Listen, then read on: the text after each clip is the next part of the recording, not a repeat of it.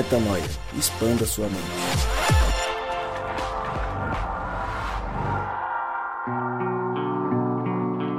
Sim, senhoras e senhores, ladies and gentlemen, chegamos ao 299. Estamos ansiosos, estamos cada dia mais ansiosos.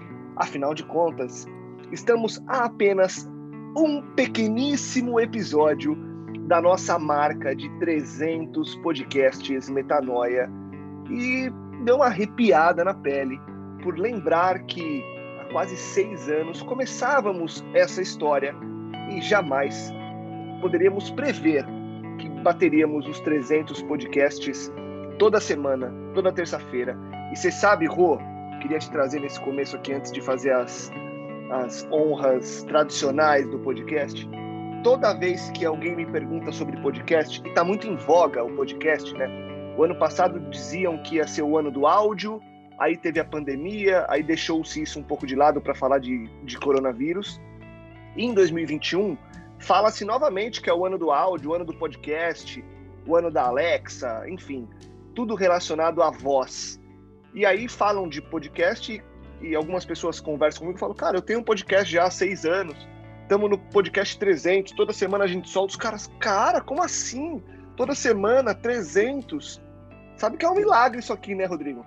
A gente está, não por conta dos 300, porque 300 é apenas um número, mas continuarmos seis anos depois, semanalmente, com relevância e com entusiasmo, como de costume é, é um milagre, hein, Rodrigão? Cara, é um milagre, principalmente porque, mediante a todas as transformações que acontecem na vida da gente, num período de seis anos, as transições, as mudanças, tantas águas né, que, que é, seguiram no, no, caminho contrário para que a gente impedisse ou parasse um trabalho, mas graças a Deus a, ao fluxo que, que vinha, é, eu, eu, gosto muito de pensar naquilo que Jesus falou, né, do, do de dentro de vocês fluirão rios de água viva, acho que esse rio que tem fluído de nós tem tido uma força maior do que os rios das pressões externas para a gente parar de fazer isso aqui. Então, graças a Deus, é, uma, é um privilégio, né, cara? É, uma, é um grande privilégio para mim é, continuar fazendo esse trabalho mediante a todos os desafios que a gente tem enfrentado nos últimos anos. Boa, Rô. Eu chamei você para perguntar sobre isso porque estamos juntos desde o primeiro, afinal de contas, mas Mari e Gabi têm fundamental importância para que estejamos aqui. Afinal de contas, somos agora um quarteto fantástico, um quarteto que semanalmente traz discussões relevantes e hoje o papo é sobre o espinho na carne. Sim, senhores, vamos falar sobre o espinho na carne, mas calma aí que as respostas talvez não sejam todas aquelas que você imagina, afinal de contas, o próprio autor bíblico quando falou sobre isso, deixou em aberto algumas questões a respeito desse tema. E agora sim eu volto para a minha tradicional abertura. Meu nome é Lucas Vilches e nós estamos juntos nessa caminhada. Toda terça-feira, há seis anos, nós estamos aqui lançando podcasts e também agora temos um episódio especial que sai às sextas-feiras, que é o Na Estrada. E você então tem o podcast Metanoia vezes dois na semana e temos alguns planos aqui para ir para vezes três ou quiçá vezes quatro. O Rodrigo está muito ousado e quer fazer mais gravações. Então, quem sabe em breve, mais podcasts, mais episódios, mais expansões de mente. Mas vamos focar no hoje, porque o hoje é o que nós temos, apesar da ansiedade pelo podcast 300. Vamos falar do tema de hoje, que é o espinho na carne, Gabi Mari Rô. O que, que vocês têm para falar sobre a discussão de hoje? Oi, eu sou a Mari e, cara, acho que eu vou passar o dia inteiro discutindo com o Rodrigo por causa desse episódio. Fala galera, aqui é Rodrigo Maciel. Não se ocupe em pecar menos, ocupe-se em amar mais. Fala galera, aqui é o Gabriel Zambianco e é difícil, espinha na carne é difícil, todos temos, mas a consciência dele nos ajuda a caminhar. Caminhando e cantando e seguindo a canção. Vindo Valeu, a canção, com espinho na carne, somos todos irmão. Nossa! Aê, ficou demais. Sucesso.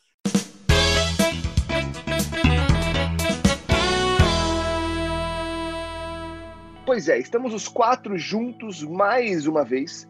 E hoje vamos abrir a Bíblia, lá em 2 Coríntios, 2 Coríntios, eu quase falei Corinthians, 12, de 7 a 10.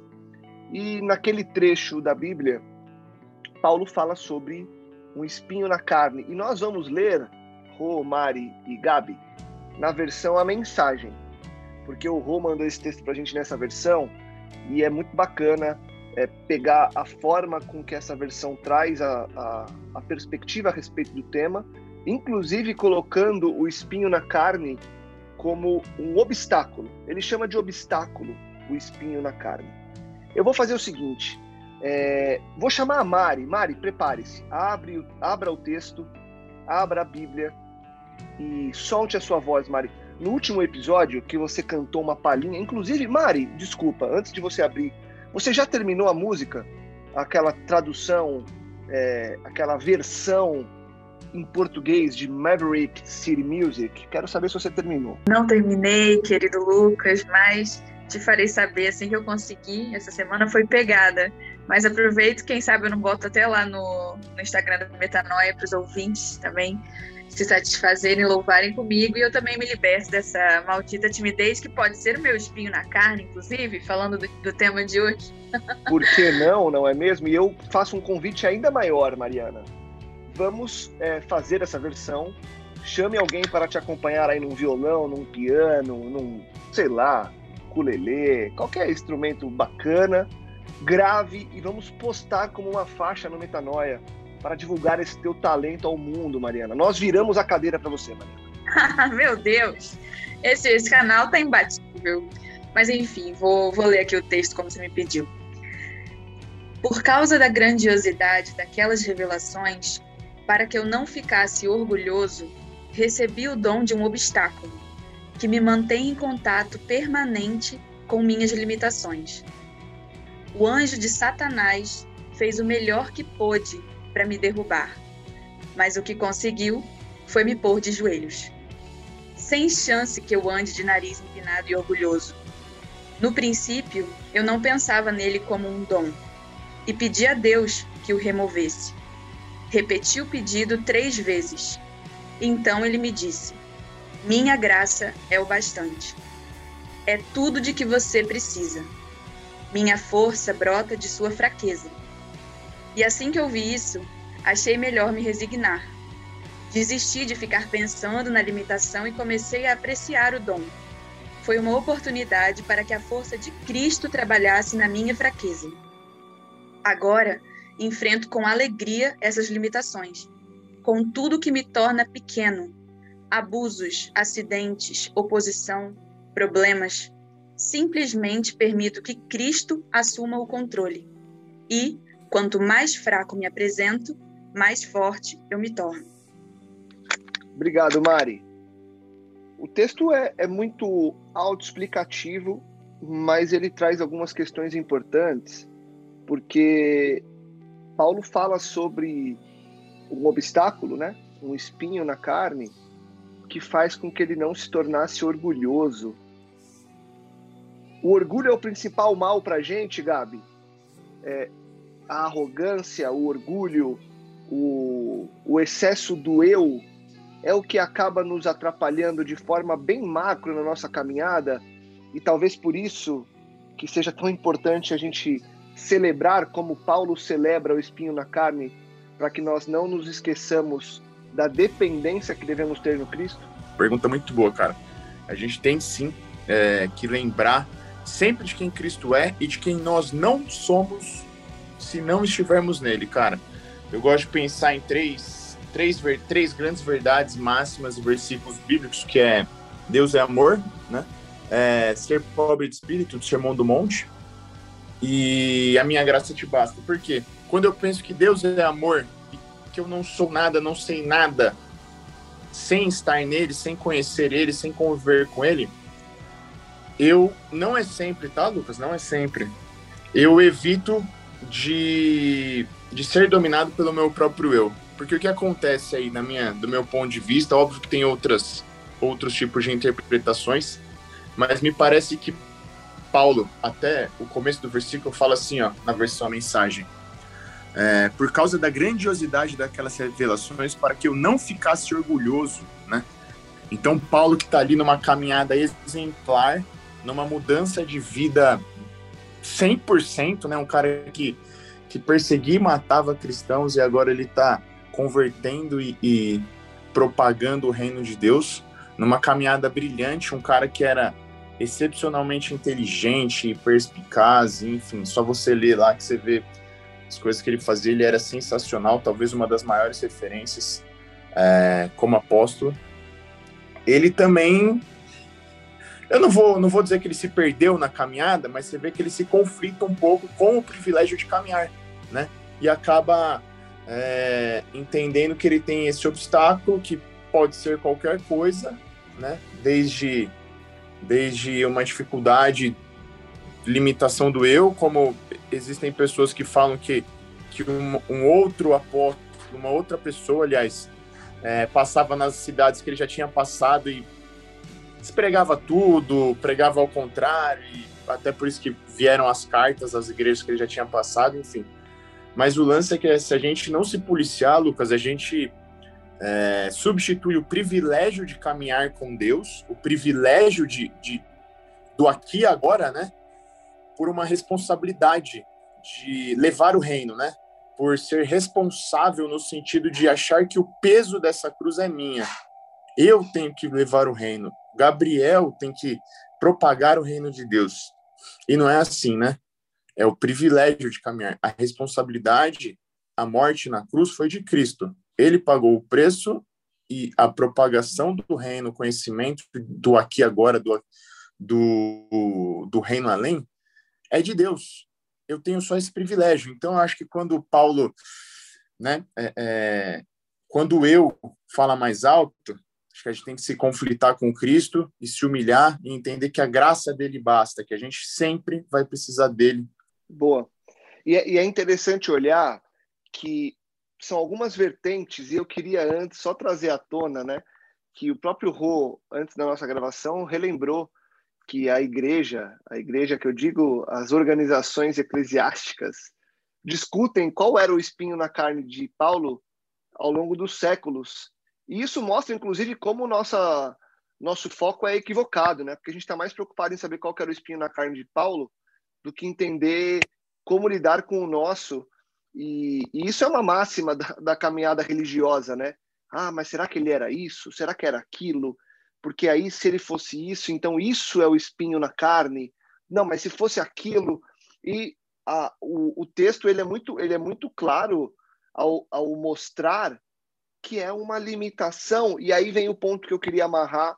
Vocês podem até comentar sobre essa religiosidade que está intrínseca a essa discussão mas também tem um ponto aí quando ele fala do anjo de Satanás, e a Mari e o Rô também, acho que foi mais a Mari que falou no offline aqui, é, sobre ser uma acusação.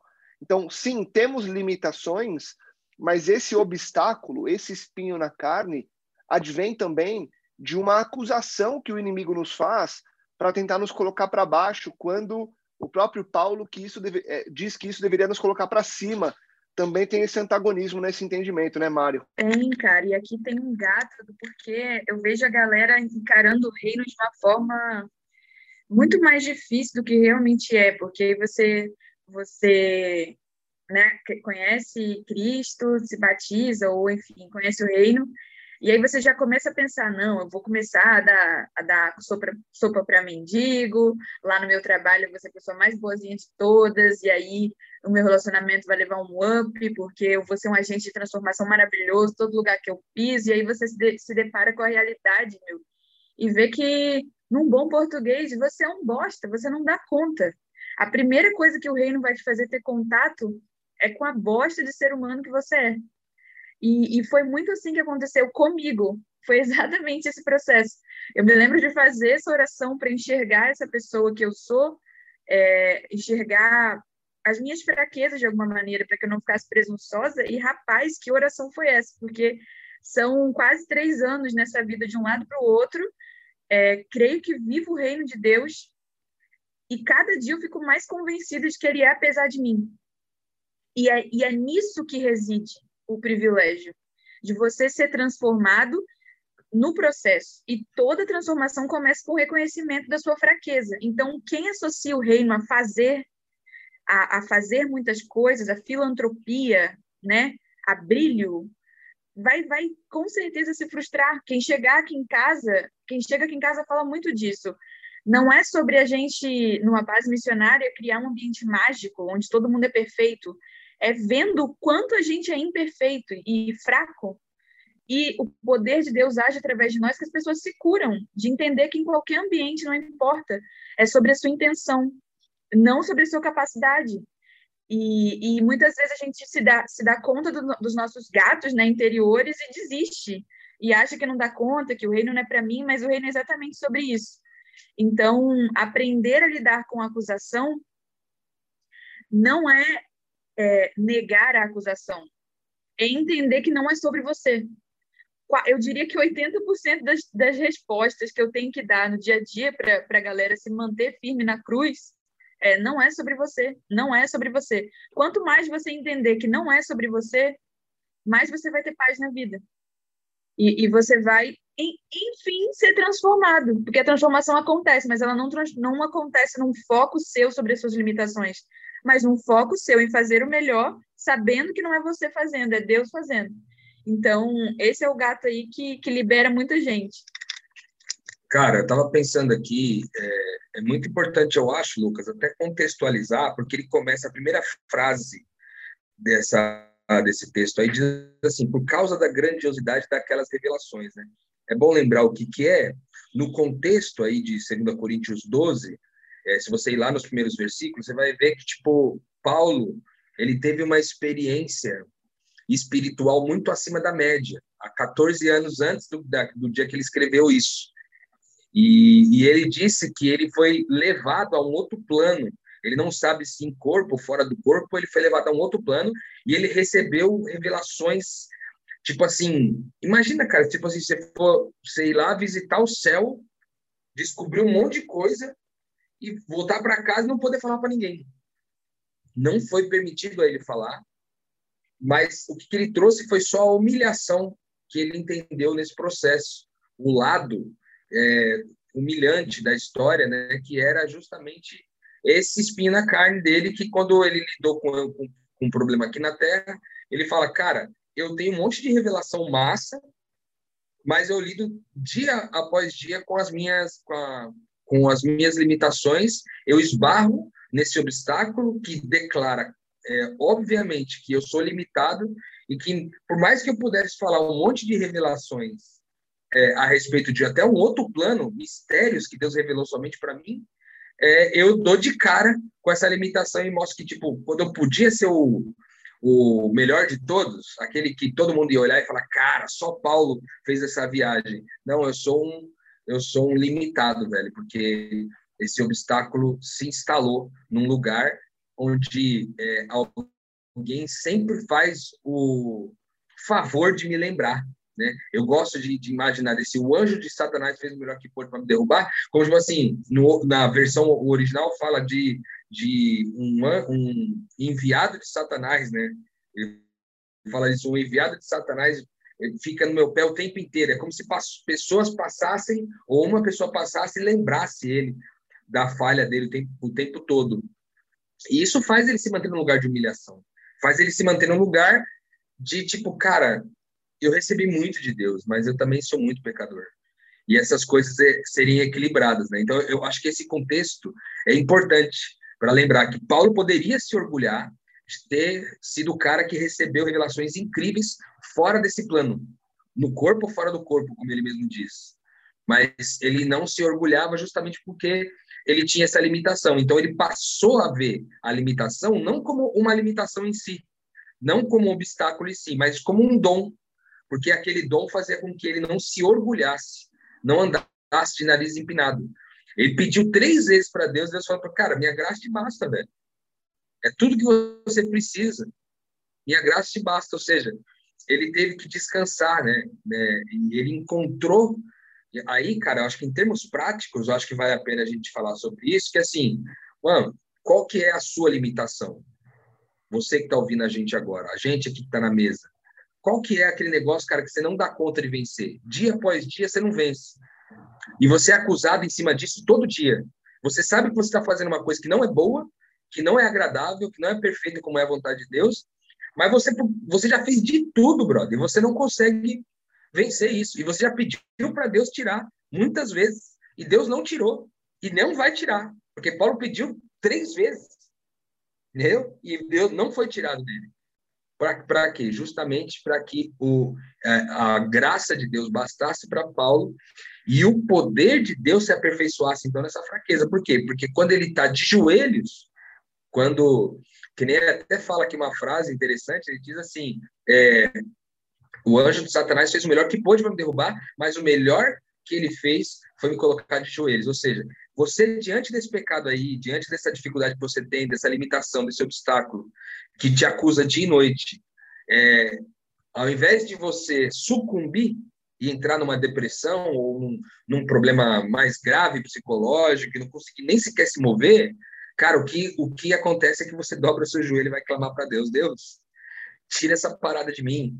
E aí Deus vira para você e fala: Cara, minha graça te basta, minha graça te basta.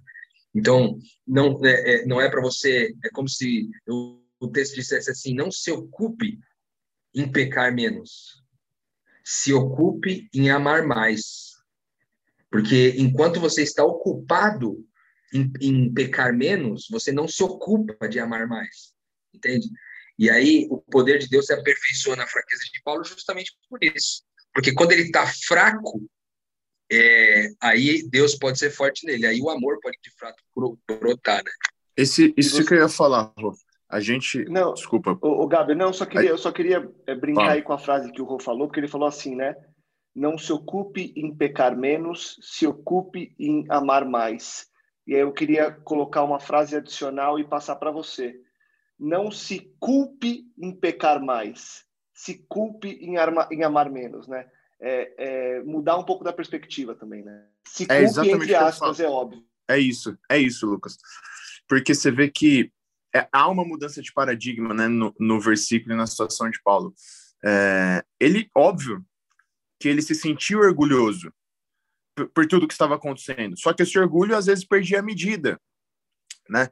E a gente tem muita coisa, muito obstáculo, muito espinho na carne, que muitas vezes a gente luta, combate contra, mas a gente não vê que por trás disso está um, um senso de perfeição, de buscar a perfeição.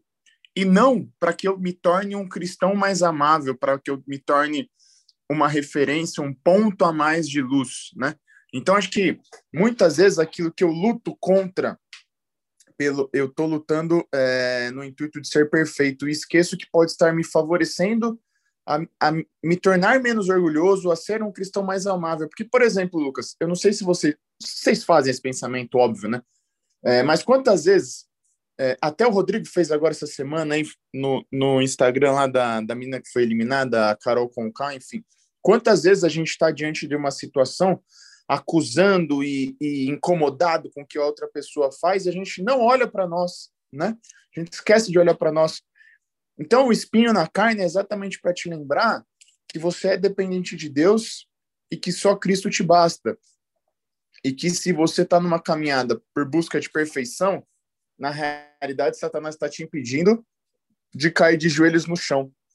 E você tem que se entregar a Cristo de joelhos no chão para que o espinho na carne seja mantido, enquanto você reconhece que a graça dele basta. Porque o dia que você falar que a graça de Cristo não basta e achar que tirou o espinho na carne, aí que o negócio tá feio pro seu lado. E aí essa caminhada, Rô, ela é constante, né? Porque esse espinho na carne, ele está ali. E aí essa essa talvez seja a pergunta. Eu fiz uma afirmação, mas eu quero transformar em pergunta. O espinho na carne, ele é ou ele está? Nós lidamos com ele durante toda a nossa caminhada ou em algum momento ele sai? Eu talvez saiba a resposta, mas eu quero fazer porque talvez gere um insight importante para a gente. Cara, eu acho que eh, o espinho na carne, ele é, porque ele é a nossa condição, sabe? Na minha opinião, o espinho na carne é a condição, porque ele, o meu espinho na carne ele pode ter muitas faces. que durante a minha vida eu vou amadurecendo num aspecto, mas quando eu acabei de amadurecer no aspecto, tem outro aspecto que já se levantou. Porque eu já também, só pelo fato de ter amadurecido, eu também estou mais sensível e, e com uma capacidade melhor de enxergar novas coisas que eu não, tô, não, que eu não consigo vencer. Então, de repente, eu estou ali com aquele problema, ele vai, me, às vezes, me levar a vida inteira, mas ele pode ser também problemas novos. Eu não acredito que exista uma coisa fechada nesse sentido, mas um, uma certeza há, a gente sempre vai carregar uma acusação na nossa vida sobre algum aspecto da vida da gente, sempre. Isso eu acho que isso não tem como fugir, justamente porque é a nossa condição, né, cara? Agora, eu acho incrível porque é, Paulo, no final, nesse, nessa versão que a gente colocou aqui da mensagem, ele fala que ele enfrenta com alegria essas limitações depois que ele passou, parou de, de, de ficar pensando na limitação e começou a apreciar o dom. Imagina o seguinte, velho. Ô, Lucas, para pra pensar num negócio mais louco aqui, ó. Pensa aí no teu espinho na carne, naquilo que é, é aquilo que é difícil para você enfrentar e aquilo que, que muitas vezes te põe para baixo, te acusa, te limita, te põe na cama, velho, te derruba. Pensa nisso. Agora, pensa nessa mesma coisa e, e, e vê se é possível apreciar isso como se fosse um dom. E não como um obstáculo, não como espinho na carne. A mesma coisa. Imagina, a mesma coisa, exatamente a mesma coisa. Vamos supor, se você que está ouvindo a gente aí, você tem um problema lá, sei lá, com pornografia. E tu não, cara, é, já faz anos que tu não, não consegue dar conta com essa parada.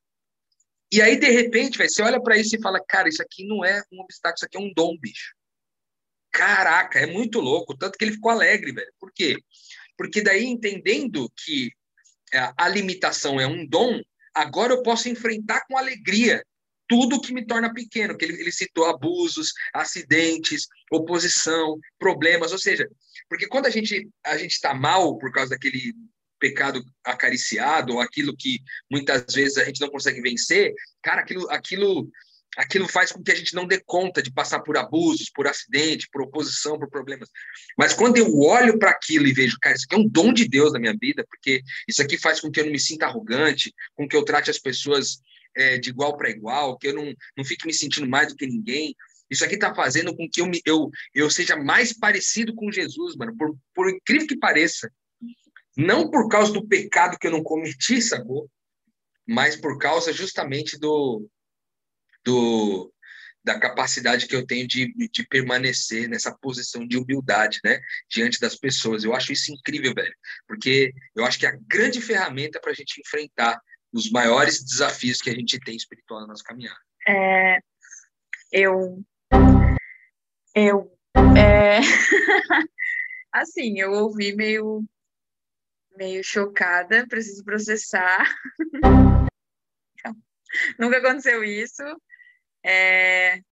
Não, é, é, porque eu não sei se é isso que a Mari vai falar, ia falar, enfim. É porque talvez do jeito que o do, do jeito que o Rô colocou, é, ficou meio, não sei se ficou estranho, parecendo que o pecado, né? Que o pecado é o dom e na realidade o dom é você reconhecer a graça de Deus, né? É tipo, é, é você, não é consumir a pornografia, que foi o exemplo que ele deu, mas é depois de ter consumido inconscientemente, muitas vezes consciente, enfim, você fala, cara, ah, que droga, meu, não acredito, de novo, puxa vida. E reconhecer a graça, porque não é manter-se em pecado, né? Mas é toda vez que eu reconheço a graça de Deus, aí sim eu falo, cara, a graça de Deus é, é demais, é isso que eu preciso, é isso que me basta. E aí eu vou talvez em contraste a tudo aquilo de bom que acontece através e apesar e além de mim, né? Eu lembrando das, das minhas fraquezas, a graça de Deus, ela superabunda em mim e, e se torna o ponto central, né, cara? Porque é aquilo, se eu, se eu olho algumas pessoas e falo, caramba, e me sinto privilegiado, me sinto melhor, acho que sei mais, imagina Paulo, que era o cara top ali, né? E não só Paulo, como vários outros que tiveram na Bíblia, mas, cara, devia ser muito complicado, devia ser bem complicado, assim.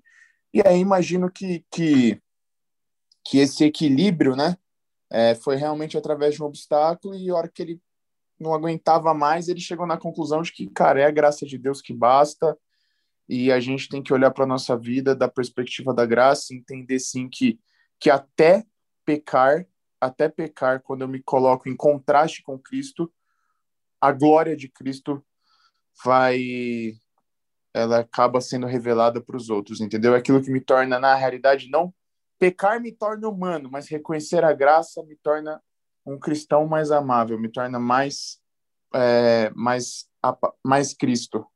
E tem, e tem um ponto fundamental aí, né, que é o seguinte: a gente, desde que a gente discute graça, a gente tem um, algumas perguntas que sempre surgem, né? E a principal delas é aquela: ah, graça barata. Ah, mas e a graça barata? Porque se eu posso fazer qualquer coisa e a graça me basta e a graça me salva, então é barato e aí não sei o quê. E tem gente que, que luta contra a graça por conta disso. E eu acho que para entender o espinho na carne é necessário primeiro entender a graça. Porque se a graça pressupõe que você não precisa fazer nada, absolutamente nada, porque a graça basta. Mas, a despeito disso, você tem que caminhar no privilégio de aceitar a graça, usando isso como a força para não cometer mais e não como a abertura para continuar cometendo, é a mesma coisa o espinho na carne. E eu entendo o que o Rô trouxe, e muita gente vai falar, ah, então, peraí, então eu vou dizer que o meu pecado é o meu dom, então eu vou seguir firme com isso. Não, amiguinho. O dom está em superar, em não justamente dar vazão a isso porque você entendeu que é um dom e é bom. O dom não está no que você faz. E aí é o que o Gabi trouxe. O dom está no reconhecimento de que aquilo não é bom para você continuar cometendo. Então, a grande sacada para mim aqui de falar de espinho na carne Rô e Mari, aí queria que vocês voltassem aí, é, até concordando ou não, né? É justamente, primeiro, lembrar o que é a graça, que não existe graça barata, como dizem por aí, que a graça é a graça, e que o espinho na carne vai ser um dom se você tiver entendido que a tua fraqueza é o dom, justamente porque na sua fraqueza a, força de Cristo se faz presente, como o próprio Paulo fala, né? Sim, eu vou falar porque acho que agora eu consegui elaborar meu pensamento indo para NVI. É, acho que a gente vai ser aqueles momentos meio raros, mas acontece, né? Eu, eu no caso, discordo um pouquinho do, do jeito que o Rô falou também. É, olhando o texto original, é, ele fala: Foi-me dado um espinho na carne, vírgula, um, um mensageiro de Satanás para me atormentar. Então é como se esse espinho, na minha, na minha opinião, né, fosse essa essa mensagem que vem na minha cabeça que diz que eu não não valho nada, que me mostra a minha maldade. Estar em contato com essa voz e receber essa mensagem é um dom, é uma capacidade. Porque quão maior for o seu, a, a sua habilidade de pregar o evangelho, de ter revelações, transformar a vida das pessoas, maior o seu orgulho. E estar em contato com as suas limitações é um dom. Então, realmente é, é isso que só foi uma coisa que suou. Não sei nem se o Rô vai manter o, o ponto de vista, né? É natural, é só para você também ouvir saber que a gente discorda em algumas coisas. E nesse ponto, é, eu não vejo o, a atitude pecaminosa como dom, mas a, o mensageiro, que faz eu encarar as minhas fraquezas com alegria faz eu mudar a abordagem como eu lido com as fraquezas, que é, cara, se eu não tivesse em contato com essa fraqueza aqui agora, se eu não tivesse a oportunidade de ouvir sobre ela, eu não conseguiria semear todo o bem que eu estou semeando, porque pelo orgulho é, eu, eu teria sido tirado né, desse contexto de missão. E termino dizendo, falando de Mateus 10, que Jesus fala para a gente não temer nada, inclusive é, o amor lança fora todo medo, mas se tem alguma coisa que é para a gente tomar cuidado, ele fala, não é, não é para a gente temer com nada aquilo que destrói o nosso corpo, mas aquele que tem o poder de destruir a nossa alma no inferno. Então, realmente, a única coisa que pode destruir a missão não é nem você morrer, você ser torturado, você, ser, você perder tudo, você ficar pobre, não. O que realmente pode destruir a sua vida é o orgulho. Então, que dom pode ser melhor que, que uma mensagem que te coloca em contato com a tua fraqueza te impede de ser orgulhoso. É como um antídoto para a única coisa que pode destruir sua alma.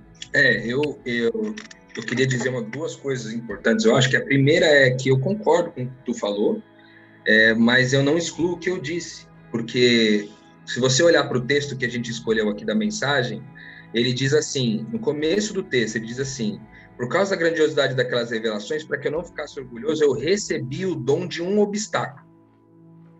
No caso, ele seria: eu recebi o dom de um espinho na carne, que me mantém em contato permanente com as minhas limitações. Lá na frente, ele vai dizer assim: eu passei, eu não, eu não via isso como um dom. Ele passou a ver, mas ele não via isso como um dom no primeiro momento. E é, ao final, até na versão da NVI, que é a versão que a Mário utilizou, ele diz assim: é, portanto, eu me gloriarei ainda mais alegremente em minhas fraquezas. Ou seja, é, parece estranho, soa estranho para nós imaginar que um pecado possa ser um dom, cara. Mas para mim é sim, é um mistério espiritual que é verdade, velho. Que o pecado muitas vezes, essa limitação que eu falei, que não é um pecado específico, mas é essa condição pecaminosa que pode se expressar num, num pecado para a vida inteira ou em vários pecados é, ao longo da vida, de acordo com a nossa maturidade, isso, essa condição pecaminosa, ela é o próprio dom. De forma que, se eu não tivesse esse obstáculo na minha frente, eu fatalmente me gloriaria de ser alguém é, superior às outras pessoas, o que instalaria novamente o pecado em mim, talvez um pecado de uma de uma de uma expressão é, ainda pior, né, em, em, frente às outras pessoas, né, definitivamente. Então, eu acho que ele ele é, justifica o meu ponto, dizendo usando o texto que a gente escolheu da mensagem, que ele diz: eu recebi o dom de um obstáculo, esse é o primeiro ponto. O segundo, que ele pediu três vezes para que aquilo fosse retirado dele, ou seja, não é a, a acusação, a acusação vem de outra pessoa. Né? Quando eu peço para Deus três vezes tirar aquilo de mim, eu não estou pedindo para Deus tirar a acusação, eu estou pedindo para Deus tirar aquilo que causa a acusação. Né? E aí, ele, ele, quando ele fala, eu desisti de ficar pensando na limitação e comecei a apreciar o dom, eu estou entendendo que ele, ele viu isso, porque o poder de Deus se aperfeiçoa na fraqueza dele. A fraqueza dele não é ser acusado. A fraqueza dele é o obstáculo que ele encarou. Então, esse é meu ponto. Eu entendo de que a gente possa é, é, discordar, né, tranquilamente, porque a gente também concorda em discordar, mas é, eu, eu creio dessa forma. Inclusive, é, esse texto ele está no meu nas minha no meu aplicativo de anotações e eu chamo ele de indigno. E daí toda vez que eu lido com alguma situação da minha vida onde, cara, onde eu estou lidando com um pecado violento, assim, é, grave, né, dentro de mim, e eu constatei isso, é, eu voltar e ler esse texto como se fosse um mantra, para que eu volte, volte de novo a, a, amar mais, a me preocupar em amar mais do que preocupar em pecar menos. É, no final do é isso, dia, né, Lucas? Que... Ouvindo Fala, os dois, o que fica para mim é, é que eles estão falando basicamente a mesma coisa. Porque se eu não tiver é, se eu não, se, enquanto eu não olhar, se eu não tiver consciência de que estou pecando, de que tem um espinho na carne, tipo, esse, esse essa contrição a Deus, esse, é, esse reconhecimento de quem Deus é e de quem eu não sou, né? Não tem proveito nenhum no reino de Deus, cara. Então é, é só uma questão de perspectiva mesmo, de, do seu lugar de fala, de onde você está falando e tudo mais. Porque o fato é que Deus não se revela é, por mim, né? Pelas minhas próprias forças. Deus se revela através de mim, apesar de mim e além de mim, né, cara? E você, Lucas, você matou uma questão milenar, né? Que a questão da graça barata, porque agora acabou essa discussão, hein, pessoal? Porque no final das contas não tem graça barata, visto que até Paulo conviveu com espinho na carne para sempre. Então toda graça é cara, tá, meu querido? Exatamente, ela é cara até porque ela foi paga com a vida e continua sendo reiterada com a nossa dedicação, né? Não, não que ela careça disso, mas a nossa entrega e o nosso entendimento fazem com que ela seja lembrada à forma e à maneira que é necessário, né? Nós olhamos para Cristo e lembramos do suporte que ele nos dá para que a gente consiga é, seguir. Afinal de contas, como o próprio texto diz, e como nós discutimos ao longo desse podcast, é na nossa fraqueza que ele se faz forte, ou nós nos fazemos fortes porque temos algumas fraquezas que permitem que Cristo continue se glorificando através e apesar de nós, afinal de se glorificando, que eu digo, é sendo glorificado através e apesar de nós, afinal de contas, como o próprio texto traz, se fôssemos perfeitos, incríveis e 100% orgulhosos do que fazemos, provavelmente a gente não daria espaço para que isso acontecesse. E o convite é justamente esse, né? Nos gloriarmos da nossa fraqueza como um dom, porque é através dela que Cristo é visto. Algo a acrescentar, Mari, Rô e Gabi? Fazendo uma, acrescentando uma coisa ao que o Gabriel disse, né, da graça barata, é, essa é uma longa discussão, né? E para mim essa história de graça barata é quase que como o mais da graça. É, a graça, a gente é salvo pela graça, mas é, talvez a gente poderia substituir o mas pelo graça barata. A verdade é isso. Onde abundou pecado, superabundou a graça. Então não importa se é aqui, se é lá, se tem muito, se não tem, se é um pecado cometido constantemente, se não é, não importa. O importante é que onde há muito pecado, sempre há uma dose muito maior de graça. Aproveite você que nos escuta a maior dose da graça, porque ela superabunda e ela faz com que nós tenhamos força para continuar caminhando apesar da nossa fraqueza. O seu espinho na carne é você que vai responder. Não fique questionando e discutindo na tua caminhada qual era o de Paulo. Fale sobre o seu, descubra quais são os seus e celebre o fato de que há uma fraqueza para que Cristo se faça forte através e apesar da sua vida. Gabi Marirô, obrigado por mais um dia de expansão de mente. Próximo episódio, vamos celebrar os 300 de metanoia, vamos celebrar esses anos de metanoia e continuamos com tudo semana após semana expandindo a mente. Para você, eu deixo aquele convite de todo final de episódio. Compartilhe, divulgue e ajude que mais pessoas possam expandir a mente. Evolua, expanda sua mente e se torne dia após dia cada vez mais parecido com o Eterno. Semana que vem a gente volta com muito mais metanoia. Metanoia, expanda a sua mente.